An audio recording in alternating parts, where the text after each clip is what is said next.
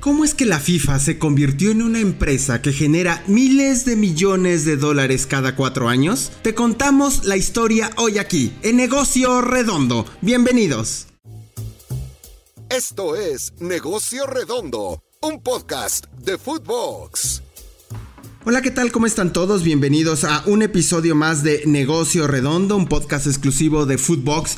Y, como, y seguimos, continuamos con esta serie de especiales de la Copa del Mundo del 2022.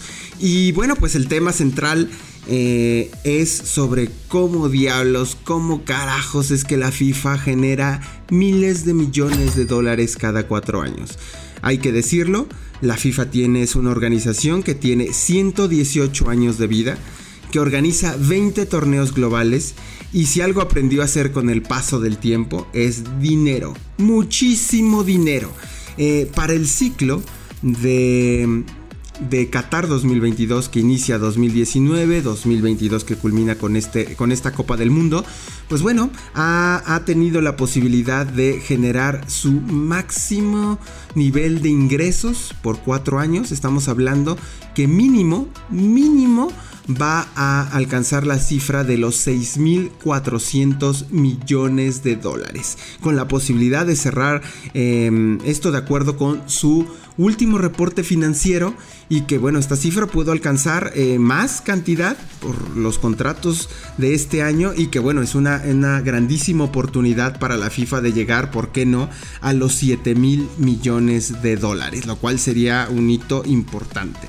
Eh, solo para dimensionar, ok, ¿qué es esto de los 6400? ¿no? Siempre nos encanta como hablar de esta cifra y se escucha una cantidad exorbitante, lo es, pero eh, vamos a compararlo con otras copas del mundo. Por ejemplo, eh, para la edición de Corea-Japón 2022, no la edición propiamente, perdón, del, de la Copa del, del mundo, sino ese ciclo, eh, los ingresos fueron de 1.600 millones de dólares. Ya en este siglo, o sea, hace 20 años, eh, pues prácticamente estamos hablando que eh, ese era como el, el negocio de la, de la FIFA y que hasta ahí era el top. Estamos hablando que fueron en 20 años cuatro veces más creció el, nivel de ingresos de FIFA. Alemania 2016 2.600 millones, para, para el ciclo Sudáfrica 2010 4.200, para Brasil 2014 4.800 millones de dólares, para Rusia 2018 5.200 millones y bueno, para Qatar 2022 6.400 millones de dólares de acuerdo con justamente su último eh, reporte financiero. ¿Qué es lo que hace FIFA? ¿Dónde está? ¿Por qué ha logrado esta organización eh, tener esta cantidad? ¿Dónde está el éxito? ¿Cómo es que factura miles de millones? Bueno, la respuesta está en las alianzas, en los contratos que tiene y cómo ha convertido el deporte en una empresa de entretenimiento. Es decir, empresa de entretenimiento, empresa de estilo de vida y con una estrategia en nuevas divisiones de negocio como es la Web3, que es el metaverso y los NFTs, impulso al desarrollo del fútbol femenil y en los eSports. Estas son como estas tres nuevas divisiones que tiene la FIFA y que a partir de ahí va a empezar a generar negocio, si no en este ciclo, sí a partir del próximo ciclo estamos hablando que pues sin duda podría alcanzar, ¿por qué no?, los 8 mil millones de dólares, 8 mil 500 millones de dólares para el ciclo 2026, quizá más.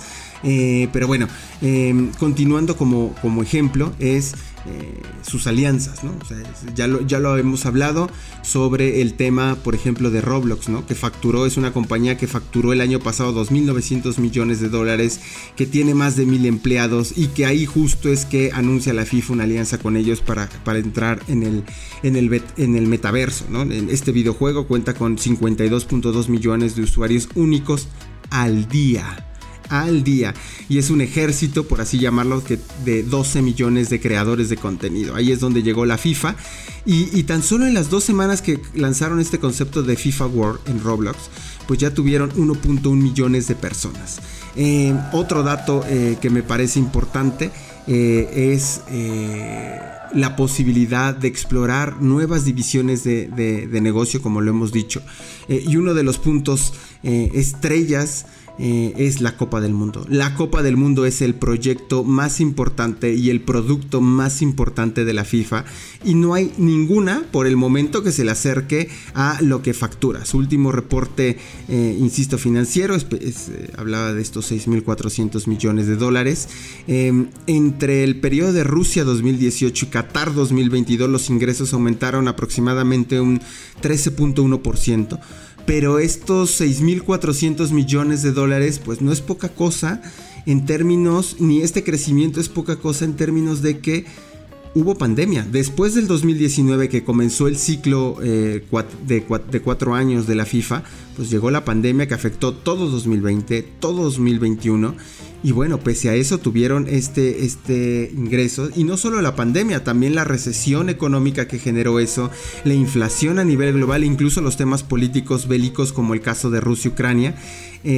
Aumentaron a doble dígito porcentual sus ingresos. Esto es como, como un punto eh, muy, muy relevante. Em, también, bueno, pues ahí, ahí están sus, divisiones de negocio tradicionales, al menos desde la Copa del Mundo de 1994 a la fecha. Tiene líneas muy específicas que son la venta de derechos de transmisión, el ticketing y hospitality, los ingresos comerciales a nivel global y local y el licenciamiento de productos. Ahí es donde al menos en estos cuatro años siguieron siendo las divisiones o las líneas de, de negocio más importantes de la FIFA.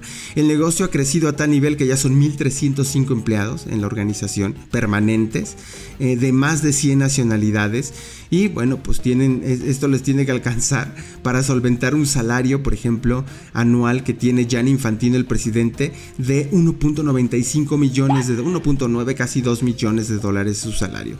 Entre sus cuatro divisiones de negocio tradicionales están más del 90% de los 6.400 millones de dólares que, que facturaron entre 2019 y 2022. Pero esta cantidad hay que sumar, como ya se los he comentado, lo que puede generar los NFTs, los acuerdos comerciales que puede llegar FIFA Plus, que lanzó también esta nueva división de negocio, que es una OTT, su propio canal donde transmite partidos en vivo y tal. Ya hablaremos un poquito más adelante de eso, pero bueno, esta es como una de las oportunidades de, negocio que, está explorando. Y sobre todo hablar de estas nuevas líneas eh, dentro de lo tradicional eh, que son el fútbol femenil y los eSports, es donde van a tener sus propias directrices comerciales, sus propios planes de comercialización, su propia gente que esté dirigiendo los esfuerzos para obtener eh, sponsors. Actualmente eh, la FIFA cuenta con socios comerciales base como son Adidas, Coca-Cola, Wanda, Hyundai, Qatar Airways, Qatar Energy y Visa. Esos son como los cuatro principales socios comerciales y además tiene varios, varios locales. Eh, el próximo año para la FIFA va a ser fundamental, será relevante porque está el Mundial Femenil, según las proyecciones financieras estipuladas en su reporte anual eh, de la organización, los ingresos para 2023 se estiman en 807 millones de dólares, de los cuales 31% vendrán de los derechos de transmisión y un 28% del marketing generado por el tema del el Mundial Femenil. Pero bueno, eh, continuando un poco sobre eh, qué es lo que están haciendo, ¿no? O estas nuevas divisiones de negocio. Em, está obviamente el tema de eh, FIFA Plus, su plataforma gratuita de contenido de streaming y de partidos en vivo. Eh, que tiene cortometrajes, series, documentales y escuchen, más de 1400 encuentros al mes de diferentes ligas del mundo. 1400. Eh, es una cantidad impresionante.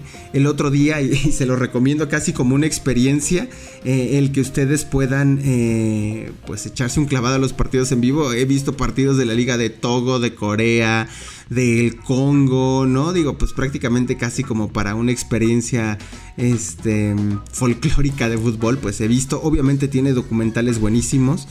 Eh, según obviamente en un par de años esta plataforma de, FIFA Plus va a ser una gran oportunidad de ingresos para, la FIFA. Eh, por ahora, bueno, lo que busca es, es captar la audiencia millennial, alfa y z, que según el estudio Scoring Sport Partnership es en esta clase de contenidos donde están los nuevos fans deportivos. Eh, de acuerdo con la FIFA, entre abril y diciembre se espera que su servicio de streaming haya impactado en 200 millones de personas. Recuerda que puedes disfrutar del Mundial y de los mejores estrenos en Cinépolis. Yo que tú comprabas los boletos a través de la app o web de Cinépolis porque podrás participar para ganarte un auto. Eh, de eso estamos hablando, la capacidad que puede tener eh, FIFA Plus. Y claro, la plataforma sirve para cuatro cosas específicamente. La primera es la llegada al mundo de las OTTs. El segundo, la captación de millones de datos y registros para activar de alguna manera en un futuro próximo eh, toda esta serie de información. Tercero, es una ventana más para los sponsors, ya que todos los videos y series, si tú entras o has entrado, te recomiendo, me parece que hay cosas y contenido bastante interesante. Em, pues están brandeados ¿no? por sus socios comerciales. Y la cuarta, una oportunidad de monetización a mediano plazo. Eh, a lo mejor como algunas otras plataformas son freemium, es decir, tienen un cierto contenido gratuito y un cierto contenido de pago, creo que está ahí. Obviamente otra de las nuevas oportunidades que está viendo FIFA son eh, qué es lo que puede hacer en TikTok, ¿no? Su cuenta oficial ya tiene 4 millones de seguidores y 50 millones de me gustas en su, en su contenido. Em, y a partir de ahí, bueno, pues es que, están explorando estas, estas nuevas, nuevas oportunidades para poder tener la posibilidad de eh, abrir nuevas experiencias. Y por último, ¿no? El tema del negocio que ellos ven en el audio. ¿Cuáles son estas estrategias de audio? Eh, es decir, antes de entrar a la Web3, antes de entrar a la OTT, la FIFA desde hace un par de años. Inclusive em, tenemos un episodio Negocio Redondo de cómo la FIFA entra al negocio del audio. Lo pueden escuchar aquí, solo vamos a dar eh, cuatro insights. Eh, pero bueno, allá está mucho más em, a profundidad el tema. Ya hace varios meses hablamos de eso, el año pasado en realidad. Pero bueno, ¿cuáles son estas estrategias de audio? Bueno, es Play On, un podcast que involucra artistas de Universal Music Group con jugadores de fútbol. El acuerdo de, FIFA Sound, que se llama así el proyecto, eh, es justamente con Universal Music, con todas sus verticales de música. Entonces, pues hay, de todo en esas entrevistas. Eh, FIFA Sound tiene ya 13 playlists en Spotify con temas que van desde la música oficial de los mundiales, así como la lista de producción de los invitados al, podcast que tienen. Eh, la idea en un mediano plazo y a lo mejor pueden testear algunas cosas en los FanFest, que México va a tener uno por cierto, en la Ciudad de México, en el, en el Zócalo. Bueno, testear la realización de concepto de, conciertos y festivales apalancados de los eventos globales de FIFA o sin ser eventos globales, es decir, el concierto FIFA en cierto país cuando no hay un torneo. Eso también lo están testeando y lo están analizando la directiva de la FIFA. Y eh, bueno, pues como ya les decía, la inclusión con las 19 marcas de música que tiene Universal en la generación de contenido como parte de un acuerdo multianual que tienen con, el, con, el contra, con, la máxima eh, organización de fútbol. Eh, y eh, de alguna manera es una oportunidad de atacar diferentes audiencias. La audiencia que le encanta ver todo el tema del video con su FIFA Plus Web3 con Roblox y su colección de eh, NFT que se llama FIFA Collect. Eh, el audio con la experiencia de los podcasts que ha sido un fenómeno global y que en la cultura anglosajona y la europea ya detonó, en América Latina comienza a hacerlo. Eh, también obviamente está el negocio de sus divisiones tradicionales que es ticketing, hospitality, venta de derechos de transmisión, venta de eh, temas comerciales, obviamente el, licenciamiento, la exploración de nuevas plataformas como son TikTok, Twitch, Roblox, es decir, la FIFA empieza a mirarse a ellos mismos como una empresa de contenidos y no solamente como una empresa deportiva.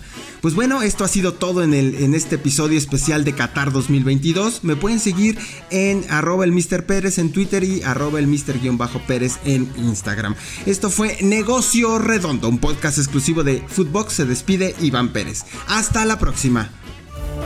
Esto fue Negocio Redondo con Iván el Mr. Pérez, exclusivo de Footbox. Con el nuevo plan Telcel Plus 5G4, disfruta de Qatar en tus manos. Si es 5G, es Telcel.